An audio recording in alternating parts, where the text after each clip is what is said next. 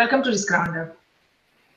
The World Wide Web has brought a quiet revolution that is impacting individuals and entities across nations, its government, industries, organizations, and academia, in short referred to as NGIOA, in cyberspace, geospace, and space, in short referred to as CGS. Now, when the World Wide Web fundamentally transforms the way we communicate, it is becoming increasingly clear that it has brought us not only much needed connectivity across CGS, but also an explosion in information sharing capabilities through social networking between individuals and entities across NGIOA. As individuals and entities take a step forward in how they communicate, interact, socialize, manage, govern, conduct business, and deliver digital services, there is a need for caution. As World Wide Web, web infrastructure, websites, and web applications have been and are becoming more vulnerable to security challenges. Evaluating the security risk of web application is now a necessity. Along with the security of the web applications themselves, there is also a need for more focus on the security of the underlying computer network, operating systems, and host servers. To discuss this further, I'm delighted to welcome Jason Kent from Qualys. Jason is the Vice President of Product Management, Web Application Security at Qualys. Welcome, Jason. We are delighted to have you on this roundup. I'm delighted to be here. Thank you for inviting me. Wonderful, Jason. So it is reported that there are over thousands of cyber attacks happening every single day across nations, hundreds of attacks every hour, and nearly few attacks every minute. Either somebody's identity is getting stolen, or somebody's confidential data is stolen, or someone falls prey to financial loss or reputation or character assassination as a result of the ongoing cyber crimes. So the question is when so many cyber crimes are occurring across nations and all its components, does web application play a role here? Yeah, it does. And uh, what we're seeing with a lot of the, the largest breaches out there, the, the biggest data loss that we've seen, um, usually comes from a web application attack. Uh, also, the proliferation of malware today uh, is spread around by web servers that have been taken over. So if you look at the the Verizon data breach incident report, uh, which is the the cornerstone report that talks about web application security, um, you'll see that there were last year, 2015, there were about 2,200 organizations that had data leave their network. Um, and 40% of those attacks happened through the website. The rest were either malicious insiders or um, some kind of dropped malware that allowed for somebody to become an insider. But that 40%, if we just focus on that number, um, it really tells a, a big story. But when you step aside from that number and look at 20,000 web servers taken over to just spread malware so that we can get into more organizations, you see that the web creates an attack surface that's so large, uh, most organizations just don't understand how to rein it in right? And really understand how to secure it. Yes, yes, absolutely. And that is a large number. You are absolutely right about that. Now, security vulnerabilities could compromise not only the financial situation or security or survivability of any individual or entity across NGIOA, but it could also jeopardize the future sustainability. Now, with millions of cyber attacks, uh, cyber crime, cyber attacks happening every single day, cyber crime seems to be a real threat to anyone using computers or smartphones or tablets or Internet of Things or any other gadgets on the web. Now, as you just you mentioned, there are almost half of all the breaches involve web applications.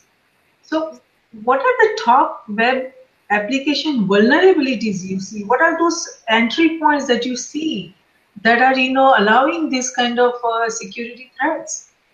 So the the if you look at OWASP, OWASP, tra- OWASP tracks this by a top 10. They develop a top 10 every year. And the top three um, have to do with compromising a website in a way that either tricks a user. Um, so we do cross site scripting or cross site request forgery that's tricking a user into doing something, um, but they don't realize that it's happening. So it's happening in the background. Um, or it's direct injected attacks toward a database. So Uh, you present me with a login page. Uh, I can use that login page to exfiltrate all of the usernames and passwords sitting in the database behind it. Uh, that's called a SQL injection attack or an injection attack. The danger there is you know you're going to lose all of that data and you're going to have to go reset everybody's passwords. That's going to be no fun. But the real danger is the humans that put the um, usernames and passwords in probably reuse those usernames and passwords in other places. And so now you've got a list of compromisable uh, individuals out there. So what we when we look at the kinds of cybercrime that are coming down the line and the sorts of things that we need to pay attention to, those three at the top of the OWASP list are really important, and there's something that we have to have a tremendous amount of focus for. And the reality is, most organizations, big enterprises, banks, uh, insurance companies, they'll pay attention to that one website, the one that you go log into. Um, but I work with organizations that have 10,000 applications. Um, you can't just focus on one when you have 10,000. You have to focus on everyone.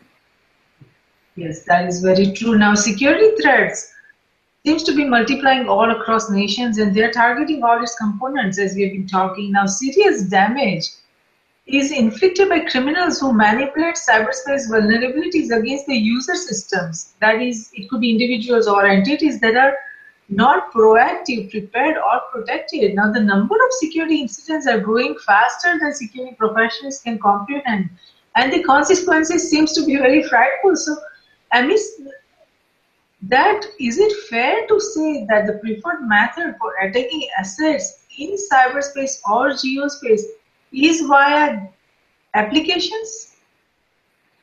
Yeah, well, we're seeing, I mean, we see a lot of that, right? Um, what we're trying to get everybody to understand is that uh, the sensitivity of the data that we're proliferating around the world um, needs to be understood that you're not just holding someone's name, right? You have their personal identity. You have all of the things that you need to establish credit, uh, take things out of banks, you know, all of the different um, reasons why you would want to do identity theft. I mean, there's a ton of things around it. So when we look at this, it has to be uh, one of those things that cybersecurity and focus on web application security uh, needs to grow. We're seeing huge challenges with it, though. There aren't that many professionals in the world that understand these things.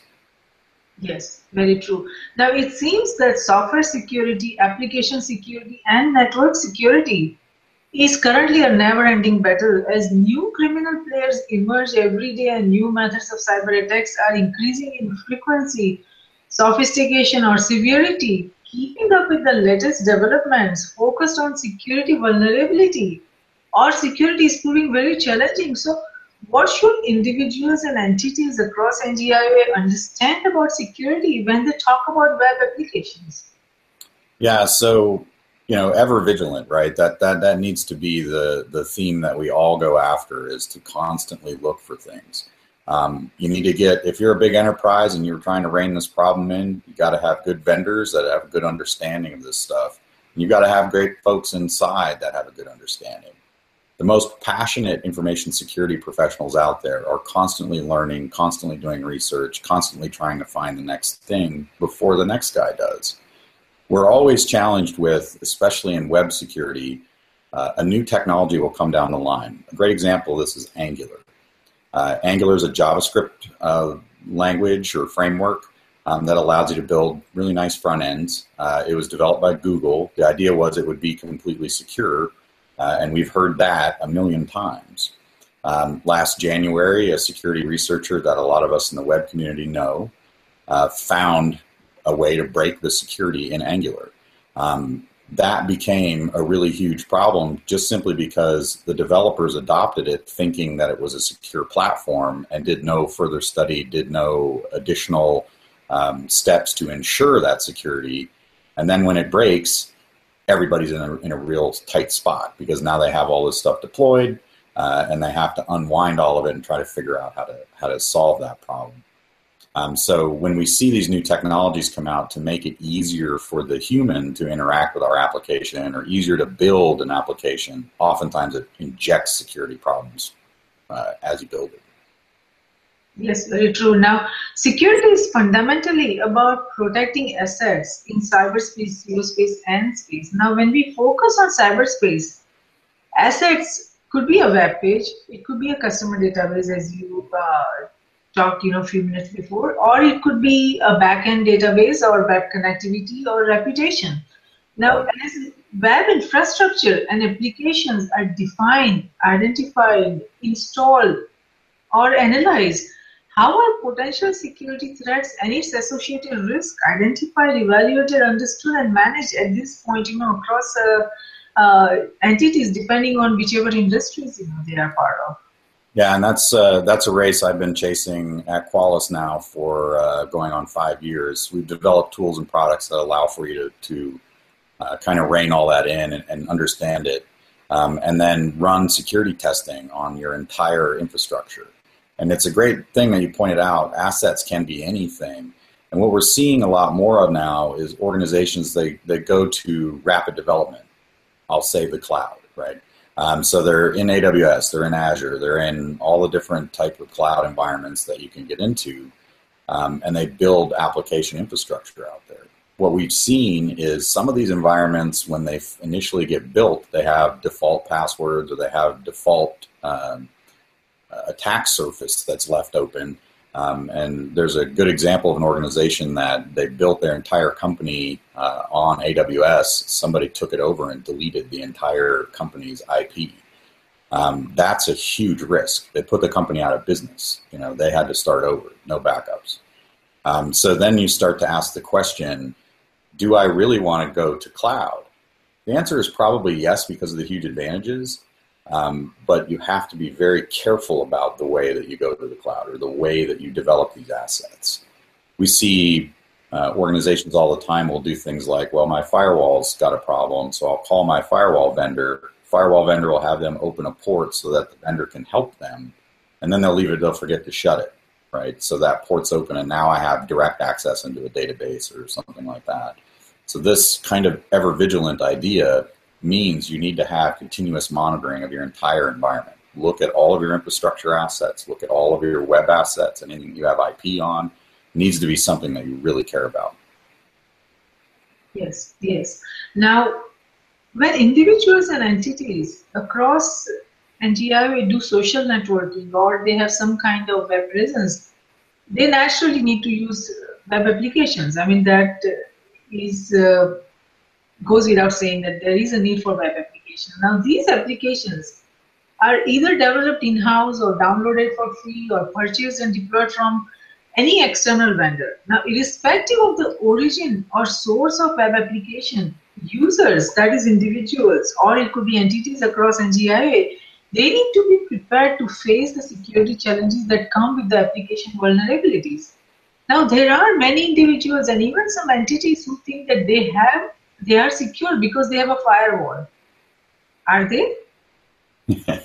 yeah. So, um, you know, my 16 year old walks around with a T-shirt that says "Your firewall is a speed bump," um, and that's that's the reality, right? You're just going to slow me down. I've got to figure out how to get around that. If you talk to any of the big industry pen testers out there, uh, they'll tell you the first thing I do is go look to see what kind of firewall you have because it's probably got vulnerabilities also um, and things that allow for me to get past.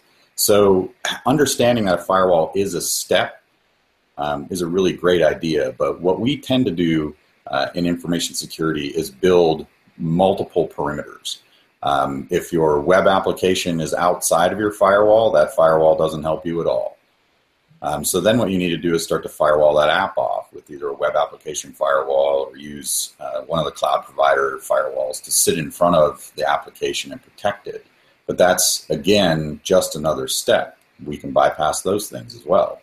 Um, so the basic premise in information security is make it hard and just keep making it harder. Um, I like to tell people that you know if you go to the amusement park, they won't let you on a roller coaster unless you're this tall, right? Um, in information security, I want you to be this tall to break into my environment, right? You got to be this tall to ride the ride.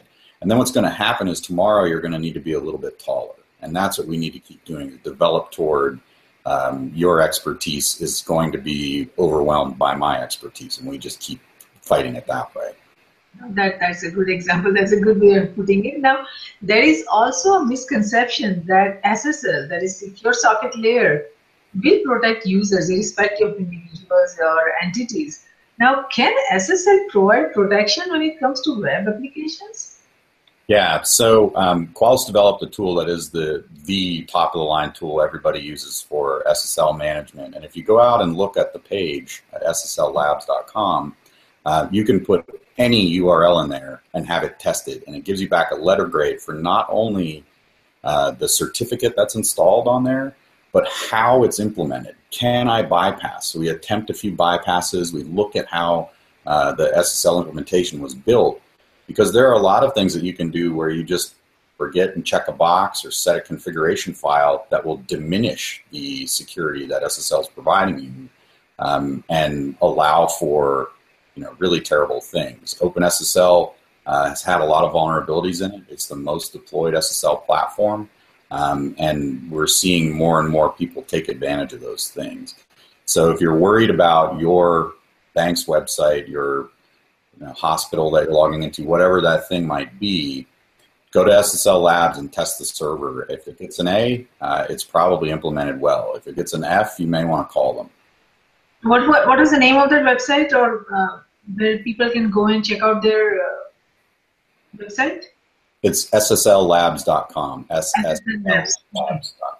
That's good information. I'm glad you mentioned that. Now, there are reports that many individuals and entities across NGIO depend only on antivirus solution for their application security. Now, by using only an antivirus solution or the failure to encrypt critical individual or collective data or any other vital information, doesn't it send an open invitation to hackers to take advantage of the security gaps? Yeah, so antivirus, um, you know, there's a lot of us in the industry that will argue that it's not useful. Um, and the reason why is uh, it's basically herd immunity. Uh, if you get attacked by some new variant of a virus, uh, eventually that'll get back to the antivirus company and I'll benefit from it. But you don't, right? And we've all sort of bought into this idea that, well, that's okay, maybe I won't be the one. Um, but in reality, all of these signature based antivirus tools uh, have huge holes in them, right? They're signature based. If I can get around the signature, then it all works. Um, and if you talk to any of the leading penetration testing organizations, they'll tell you, yeah, first thing we do is find out what AV you're running, and then we develop malware that goes around it. Um, so it's a good idea for the things that we already know about. Uh, it will keep them out, but it is not uh, the thing that's going to keep out the latest and greatest. That is true. That is true. Now there are also reports that polymorphic malwares are difficult to detect with anti-malware programs. How should individuals and entities, you know, manage constantly evolving risk of the polymorphism specific to viruses nowadays? It looks very difficult. It is. Um, and I don't think enough of the antivirus companies are doing heuristic or behavioral studies of malware. Um, you know, malware all does the same thing. It installs, it tries to call home, uh, it does it in different timing, but they all sort of do the same thing. We developed a website malware detection tool that when you visit the site, what we've done is we take a really vulnerable machine and go visit your website. If all of a sudden RAM spikes and disk starts being used and all these files writes start happening, uh, it's obvious, right? You have some piece of malware on this site. Uh, at that point, does it matter if I fingerprint it and tell you exactly what that piece of malware is? Probably not, right? You just need to get rid of it. um, and the antivirus companies tend to focus on, well, what variant is it and who wrote this? And they, they try to get a lot of extra data around it. And realistically, what they need to do is write the signature and move on, right? Um, so that way we can protect everybody uh, as much as possible. Something else that really helps is understanding the validity of the sites that you go to. Uh, if you get an email from FedEx that says your FedEx package is, uh, you know, trapped, please click this link. Go to FedEx.com. Don't click the link. Right. True. That is a good piece of advice. A lot of people love to, you know, just click on those, you know, links and to make it easier, but it's always good to go to their website. You are right about that. Now, it is also believed that many individuals and entities across NGIO do not understand the value of their critical assets or what they should be protecting or what creates cybersecurity risk or vulnerabilities to cyber attacks, nor do they understand the profile or sophistication of potential attackers. Now, application security risks are not only not just brought by technology alone. What other factors play an important role in application security risk and vulnerabilities? The Yeah. is just one aspect of it. It's yeah, it's it's very much just a small aspect detection and stuff. What I would recommend, or what I think needs to change, is there needs to be a fundamental shift in education. When we're teaching developers, we don't need to just teach them how computers function. We need to teach them how bad guys break their code. Um, and so I do a lot of classes where I teach QA type um, techniques. So that's just completely quality assurance techniques, but they're all geared towards security. Um, and if you can get your development staff to start to look at things that way, I need to be secure. What are the secure things I need to do? Build a few champions inside of there. Change our education system a little bit. Um, we could get it so that the developers aren't pushing out so much bad code. Um, there are a couple of organizations that are attempting to uh, create what we would call cleanup classes or um, data flow classes, where when a user types something into a website, uh, I will use this code to analyze what they typed in. So if it's an address field, it's not going to be very long. Uh, it's going to have numbers and letters. So I know that. Um, if in the address field I see you start throwing a bunch of symbols at me, that means you're trying to break into the application. So some of this instrumented stuff we call a RASP uh, sits in there and says, "Well, what is this that you're handing me? This doesn't look right," and it'll clean it up before it sends it back into the back end, um, and that makes things a little bit safer. It only works for certain things. Web application firewall, same thing, right? It's layers. We got to have lots of layers. Um, but it really starts with we need to kind of gut the education system for anybody that's doing computer science that wants to develop um, and understand there are security implications to everything that they write. Absolutely. And now the key, even the, like three year olds are using computers. So I think this kind of education, as you are talking about, it should start right from the elementary school. It is, I think, the need of the time, and we cannot just go around it. Now, the human factor is said to be the weakest link in the security equation. The human factor plays such an important role in how you know information security or application security or any kind of you know security defenses work. So, what role human factor would play in the application security equation, you know, to make it very effective from your perspective? Yeah, so you know, people always say the humans on the network are the problem. And I'd like for you to flip that around and say the humans on the network can be the solution. Um, we just need to empower them, right? You've got bright, beautiful, terrific people that are running around in your company. Uh, all you need to do is get them to be on your side. Now, that takes a little bit of sway um, and it takes some education. You know, I've seen uh, good education programs for things like phishing, where if you click the link, it'll play a video that says "Don't click links." You know, um, there's really small education things that you can do, and there's great big education things that you can do. I've seen organizations that'll have a month where they focus on security, uh, and they'll you know reward people for asking the person behind them to see their badge before they tailgate through a door or something.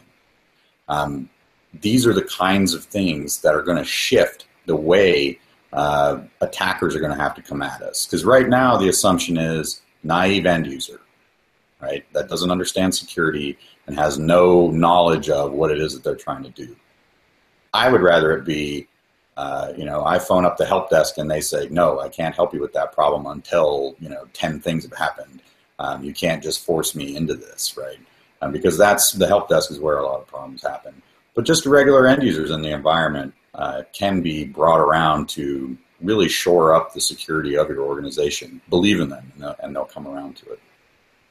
Yes, true. Now, there's also this another trend that we have seen over the years where corporations or businesses they don't want to issue their own mobile devices or their own equipments for their you know employee or contractor use. So, what impact bring your own device do you think has on application security? Yeah, so that's uh, you know that's been one of those things that I've really really enjoyed uh, talking about and, and working with organizations on. When you have a BYOD program, it means anything can walk into the door to your network. Um, all of our uh, thoughts and understanding on protecting our assets just go right out the window when you know anybody can bring anything. Um, so there's some great little policy things that you can do. If you're a Google shop, you can turn on all their MDM solution and make it so that it basically containerizes all of the corporate assets into one spot in that device. If you leave the company, it just deletes and goes away. It doesn't hurt your device. You just lose all your corporate stuff that you shouldn't have access to anymore anyway. Um, so those kinds of solutions enable that kind of technology. Um, but the the thing that you have to really understand is you can't approach BYOD like, well, we're just going to save money by everybody bringing in their own iPad. Um, you're going to create more problems if you don't have a good plan uh, and a good rollout idea going forward.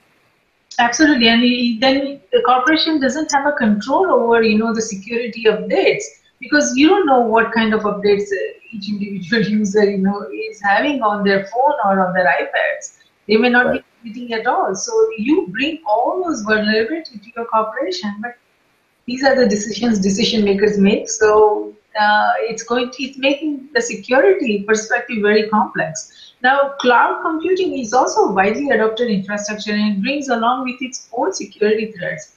Right. Point attacks on critical data and applications are common, with security breaches caused by cloud, cloud applications or cloud service usage.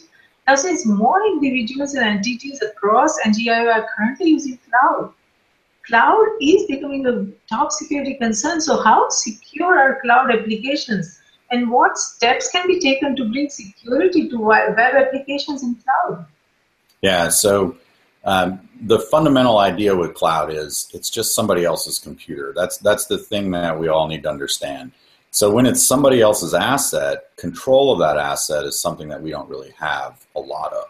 Uh, so the first step in enabling a cloud program or coming up with an idea where you're going to be using cloud services is to simply vet that organization.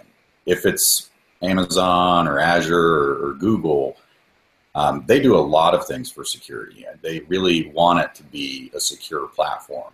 I can argue that the platform in most cloud providers is way more secure than more most enterprises out there have built um, because they don't want to go out of business, right? Their business is the security of your, your data. The problem then becomes well, it's just somebody else's computer that you then layer on your application. That application can have problems. Uh, so, approaching a cloud environment is just simply a matter of uh, do you understand the security posture of that environment? Do you understand what they're doing? And then when you start to put your things on there, you have to apply all the same techniques that you're using for any of your assets internally. So if you're building an application, you're enabling an API for a mobile app, you need to understand what's the connectivity look like, what's the average user look like, to understand what kind of data patterns you need to know. True, very true. Now, security standards are a necessity. I mean, for digital globally, there is no other way to put it. It is a necessity. Now, hackers aren't only targeting entities across NGI, they're also threatening or targeting any any individual across any nation, whichever you know nation it is, or any industry, any component.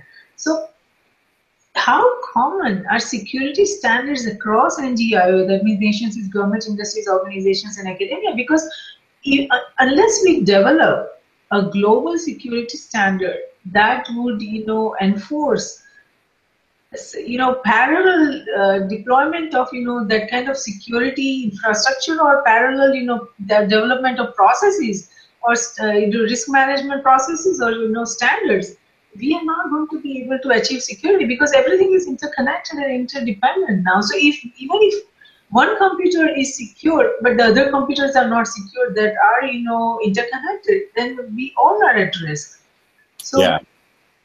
how is there are there any standards? Oh, there's tons. Uh, you know, the great thing about having standards in, in IT is if there's one, there's 50. Um, and so when we look at, you know, payment card industry, for instance, uh, they have something called PCI DSS, the data security standard.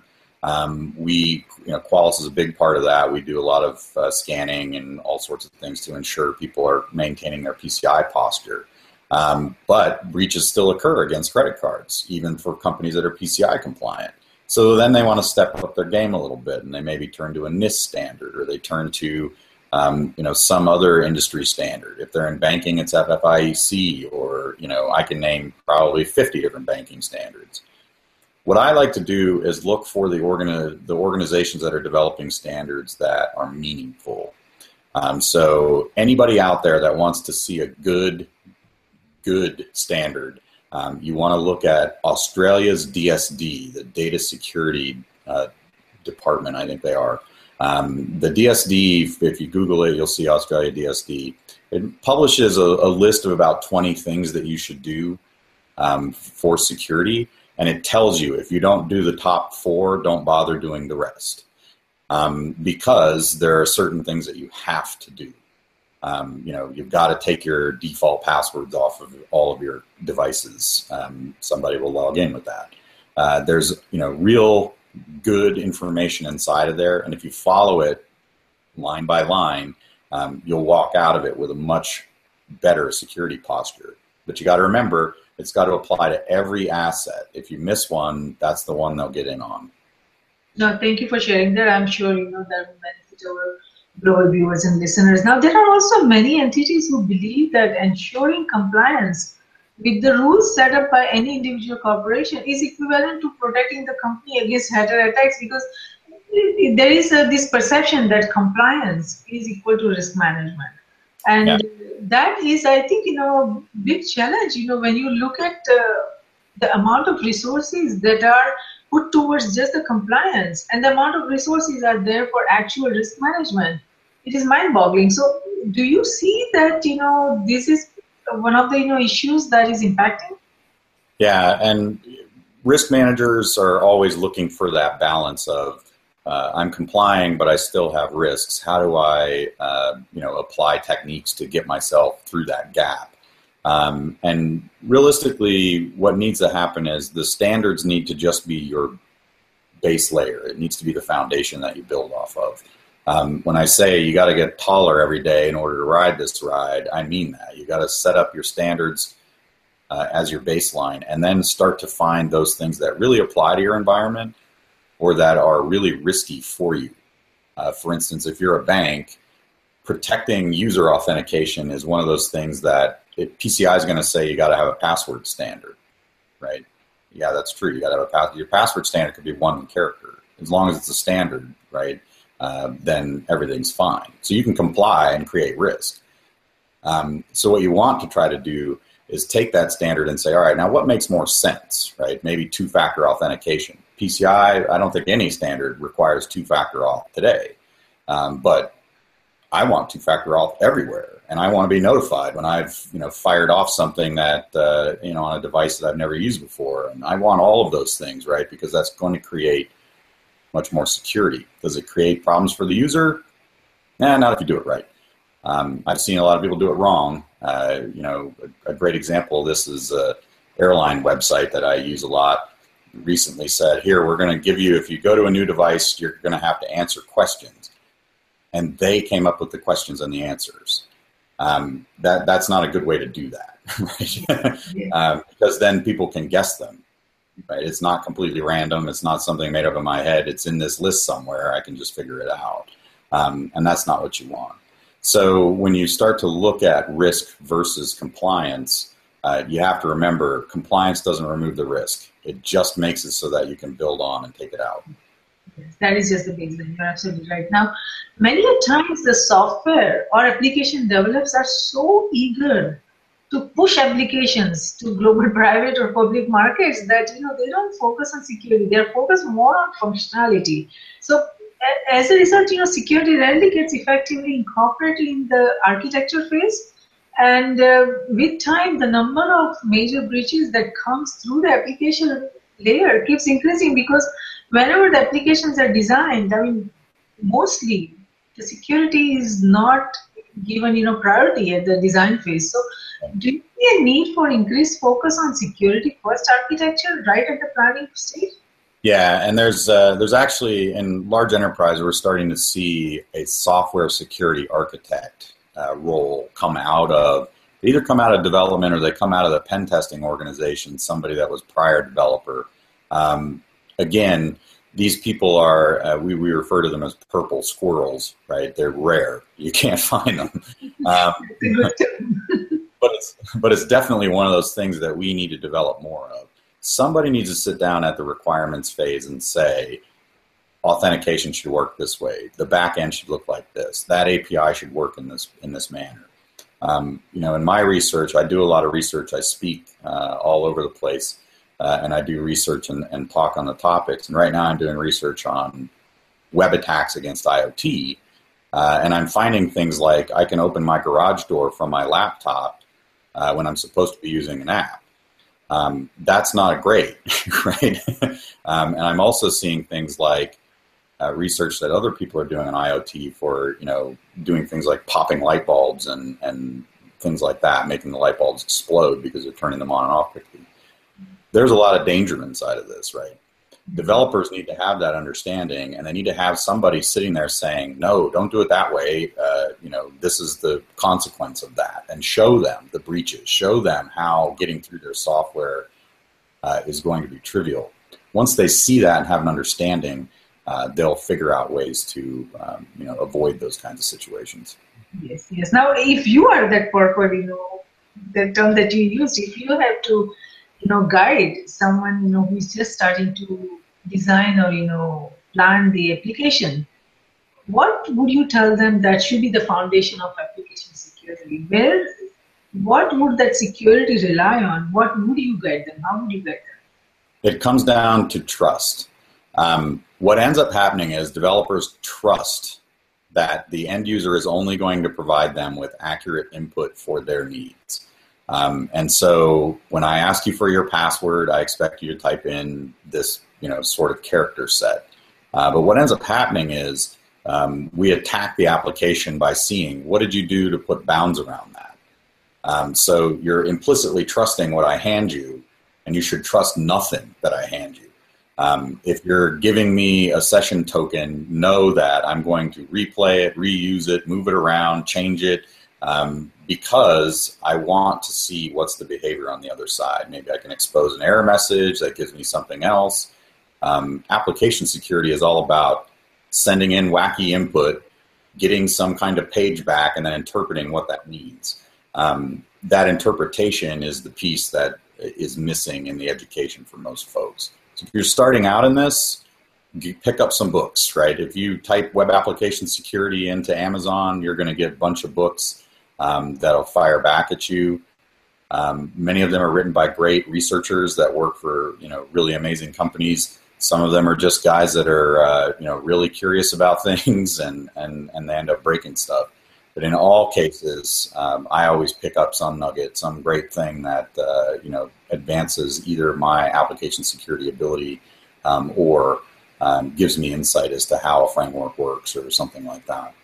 Yes. yes. Now, let's say you know the the team goes through all the guidelines that you just you know talked about uh, and they followed all the steps now even if an application web application was built with security in mind what will be the impact of network vulnerabilities yeah so now i'm um, you know applications are layered on a stack right servers are built to do something you build it you put an application stack on top of it now you've got an application server uh, there are two places to attack. Actually, there's three places to attack an application server. I can attack your code directly. Uh, I can attack the application serving layer, the Apache or IIS server, um, and then I can attack the underlying operating system. Um, and if you've left a bunch of holes in that, you left Telnet open or something like that, I can just get in onto the network box and I win. Um, and that's the case for uh, breaches usually from insiders, right? They understand the architecture better than anybody else, and they can, um, you know, get onto the server and, and walk away from it. So what we recommend to our our the organizations that uh, we've partnered up with or that are customers of ours is continuous monitoring. You have to always look see did a port open that I didn't know about yesterday. Um, and if it did, I need it to alert me. I need my systems to tell me, hey, this thing all of a sudden is vulnerable and it wasn't yesterday. Um, and so we've been building tools along that ilk for quite some time now. Um, and it allows for us to uh, empower our customers to know uh, that server is secure, as secure as I can make it, right now. And if anything changes, I get alerted to it. Um, so that way I can go fix those things. Good. Now, what role host security plays in application security? What role does what security? Host host security. Oh, security. Um, yeah, so has to be patched. Has to be you know all of the things that you expect um, need to be there, um, and all of the the methodologies that you use for any aspect of security need to be put in place. So same thing, continuous monitoring, looking at all the pieces, uh, and understanding where um, the vulnerabilities may lie. Now, as entities analyze, individuals or entities, they analyze their infrastructure and applications, they identify the potential threats and vulnerabilities. Now, each threat presents a degree of risk, and security is all about risk management and implementing effective, you know, management procedures, count, uh, you know, mitigation processes and procedures. Uh, do you know the risk management strategies? Now, what approach do entities have for web application risk management?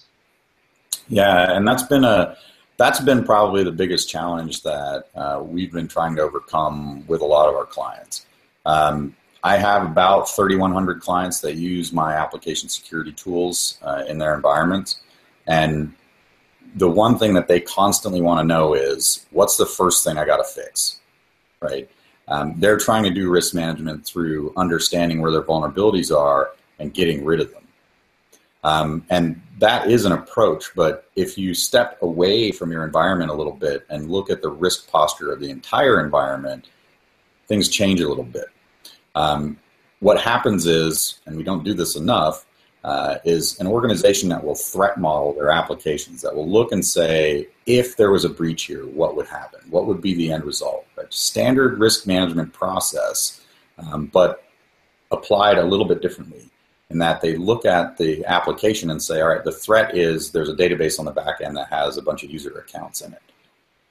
That's something I need to really focus on and protect.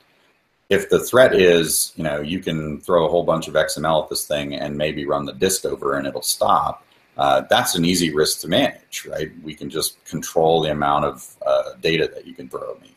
Um, and so once you've done the threat modeling, the risk management just comes into play, you know, sort of naturally all by itself. But not enough organizations threat model their applications. Remember, I said that that software architect guy is a purple squirrel, right? Um, we've got to try to figure out a way that we can start to threat model and approach these things in a more pragmatic uh, and kind of uh, a, a, manner that will scale out better. Yes, very true. Now, the web applications are not just you know you find them on computers or you know they're also on tablets they're also on mobile phones so how can mobile application security be achieved or enhanced i mean is there anything different that we have to you know for parameters that we have to focus on other than you know the web applications yeah and that's a, that's an astute observation it's one of those things that people don't really think about is they just download the app put it on their phone uh, I worked with a, uh, a, a government in Asia that had just developed an application um, to do proxy voting. So they wanted all of their investors to vote on the next board of directors or whatever it was. Um, they asked me to do some analysis on the app, and I looked at it and I said, "Well, this is an interesting application because it does what you say. It, you know, submits votes to the server." But one of the side things that it does is it copies all the contacts on the phone and sends them to this other server that's in China. Um, and that's a result of somebody borrowed a library, somebody copied some code, probably didn't even realize that this is going on. Um, or if they did, then you know this is really an attack that we need to, to start to look at. But losing all of your contacts is kind of bad. You probably don't want that to happen. But remember, that's just a disk read, just like reading all of your pictures, right? Pictures of your children going to China is probably not something that you want. And so we all take a look at these mobile apps and we look at them from the aspect of well they enable me to you know find pokemons or whatever um, but the reality of it is i'm being tracked i'm being watched I'm, i have uh, audio channels that are opening up and recording conversations. Mobile applications make it worse. And so there isn't a really good way to measure the security of mobile apps. Um, we've developed some tools and there's organizations that have developed tools uh, to look at this thing. Um, but i don't think that there's enough knowledge uh, in the user environments that are out there. I've seen applications that have 10 million downloads that install malware on your phone. You know, that means 10 million people have this malware running on their phone. Um, and they wouldn't download it if their phone would tell them it had malware, right? Uh, they wouldn't install it if we would just put a little bit of uh, security in place for these things. But it's not in anybody's interest to do that. That is very true. It's a, there is not much money in that, right? So people don't focus on that. But you are absolutely right that that is uh, something that we have to be very concerned about because it's impacting security of you know each and every individual. Now, vulnerability scanners, more specifically, if we say web application scanners, also known as penetration testing tools, or you know, you can say white uh, hackers, ethical hacking tools, uh, or any term that we use, they have been historically used to automate the security testing of you know different requests or responses by entities across NGIO. Now, do you think these penetration tools are effective in identifying the security vulnerabilities in web applications? Yeah, so writing a web app scanner is what I do at Qualys. Um, so uh, obviously, I believe in them. Um, so I've got uh, about, I said, 3,100 organizations that use my tool. We protect 130,000 applications, uh, and that number just grows year on year. Um, if you have 10 applications in your environment, realistically, you can have one pen tester and they'll be able to handle that. In fact, the throughput of a pen tester is about 40 applications a year. That's one assessment each year on each app. Vulnerabilities are found daily. So the problem or the, the solution that uh, web scanners bring you is I can check for all these new things constantly. And if you're using an organization that writes this tool as an enterprise grade professional tool, uh, it's not something that you threw together or downloaded. There's a research team behind that, right? I've got an entire research team that all they do all day is figure out ways to break frameworks and stick that into the tool so that way we can, you know, put tests in for those sorts of things. Um, we are constantly looking at this. An example is um, if I look at this same time period last year till now, we've added 200 new capabilities into the tool over that time frame. That means over the time frame, if you've been using that tool, you had you would have received 200 new ways to test things and do things. Um, those kinds of numbers and that kind of scale is only achievable through automation. Um, you can't sit down. Well, you can. Uh, you know, like I said, it's a really simple math problem. If you have 10,000 applications, I've got a financial organization that's got 10,000 apps you know, divided by 40, and that's how many pen testers you need to go hire. Uh, keep in mind, there's about a thousand of them on the planet, so um, you know you're never going to get to the right place.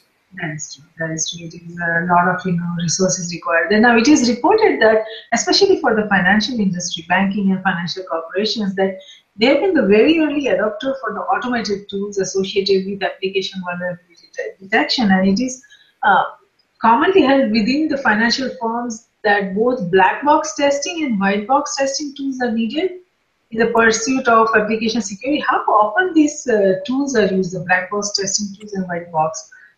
Is it like daily, weekly, monthly? What, yeah. what is the frequency?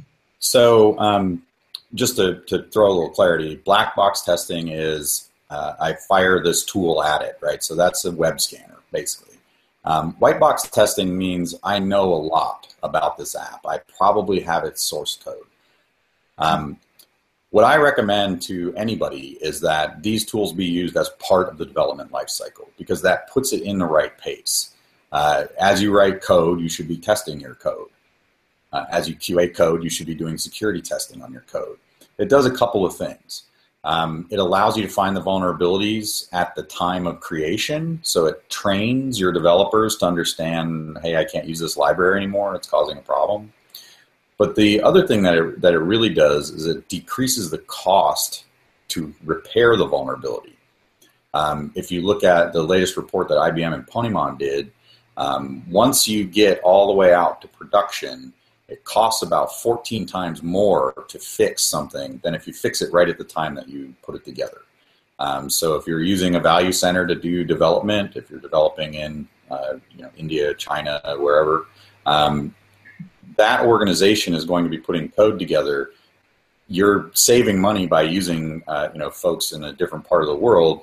and then it's costing you 14 times more to have the problem go into production. Um, so realistically, the cost savings is all written out. Um, injecting these tools, both white box and black box testing, uh, early uh, and using them persistently um, is going to get you really far in this in this problem. It's also going to drive the cost out of your uh, vulnerability repair, right? Your your the things that you need to fix, um, remediation, but it's not going to um, provide you with additional throughput, right? You're not going to get any more code out because of this. You're just going to have more secure code, uh, and it's going to eventually be cheaper for you. The pace should go lockstep with your development pace, whatever that is. If you're releasing every 30 days, you should be testing every 30 days. It doesn't make any sense to uh, go outside of that because you're not going to be fixing anything inside that pace anyway.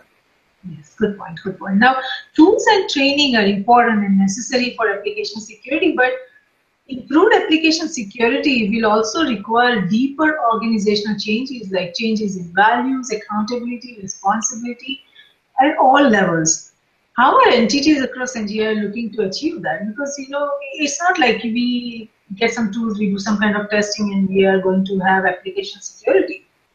It requires a lot of changes because there are a lot of risk variables involved here. So, how are entities, you know, approaching that, or are they approaching uh,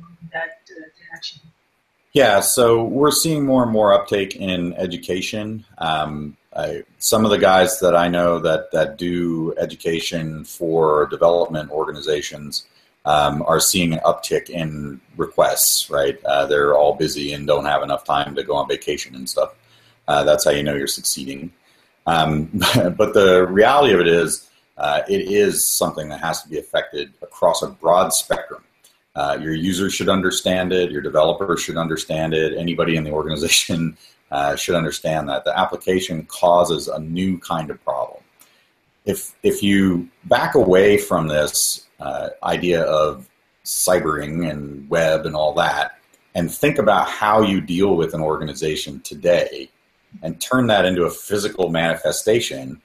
Uh, you know, I would be going to some warehouse somewhere that says Amazon on the outside of it, and I would be taking things, you know, and buying them just like we used to we don't do that anymore. We send a web signal in, and, and suddenly the stuff shows up at our house. Um, we're dealing with organizations in such a new way that we need to have a big shift in how we understand how we deal with them. Education is the key here. Now, let's talk about the application procurement process because there are a lot of application you know IT security is not consistently engaged in procuring or and contracting for new applications. And that i think it plays an important you know uh, vulnerability here because if if the procurement process doesn't have the security component embedded into that then you know there are a lot of vulnerabilities that we are inviting into the organization. Right. And to this i say uh, quite simply you got to beat them up with contract language um, there are a couple of healthcare companies out there that are notorious for if you report a vulnerability to them, they just tell you they don't care. Um, if you have it in your contract that you won't give them any more money until they fix it, uh, then it becomes one of those things where they do suddenly care. Um, and so you you really have to have that procurement process, uh, including security, especially if you're buying a service. Almost everybody in the planet now uses ADP to pay their employees. Um, that's a service. You log into that. Um, HR is all run out of you know Taleo or one of these uh, applications um, that you can go out and buy. Salesforce.com is managing customer relationships for more organizations than anyone else. These are all things that you purchase.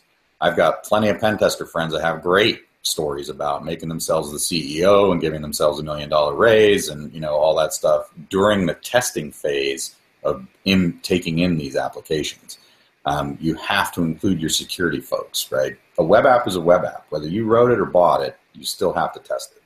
Very true. Now, this is a very simple question that I'm going to ask, but uh, you know, it has a huge implications. I know individuals don't, you know, have any idea about how many applications they have on their, you know, and, uh, equipments like cell phones or their tablets or computers. But do entities ever take an inventory of all the applications they have developed or possessed? Yeah, so we talked about standards a little while ago, and almost every standard out there starts with know what you have. Right? You can't lock the door if you don't know you have a door.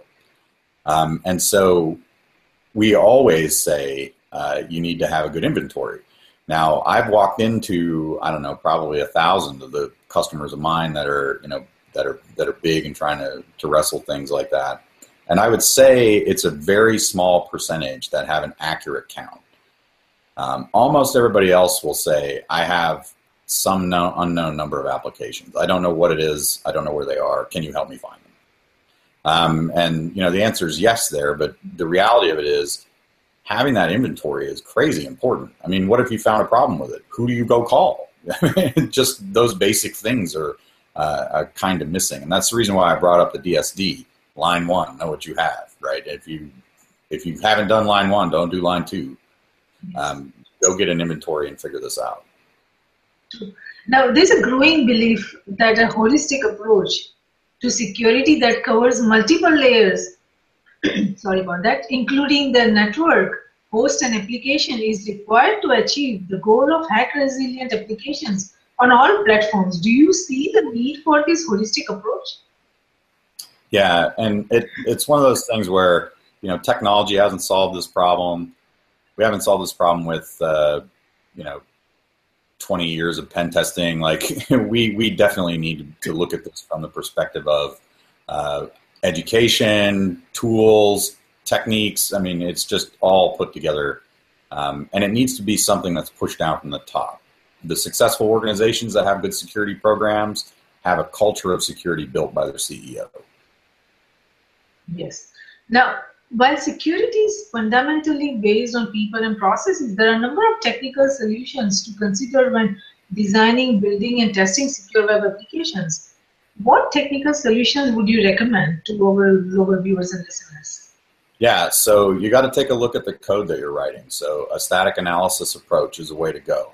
Um, once it's up and instrumented and functioning, a dynamic analysis is what you need. Um, so static analysis is that that crystal box testing, or, or you know however you want to say it, white box.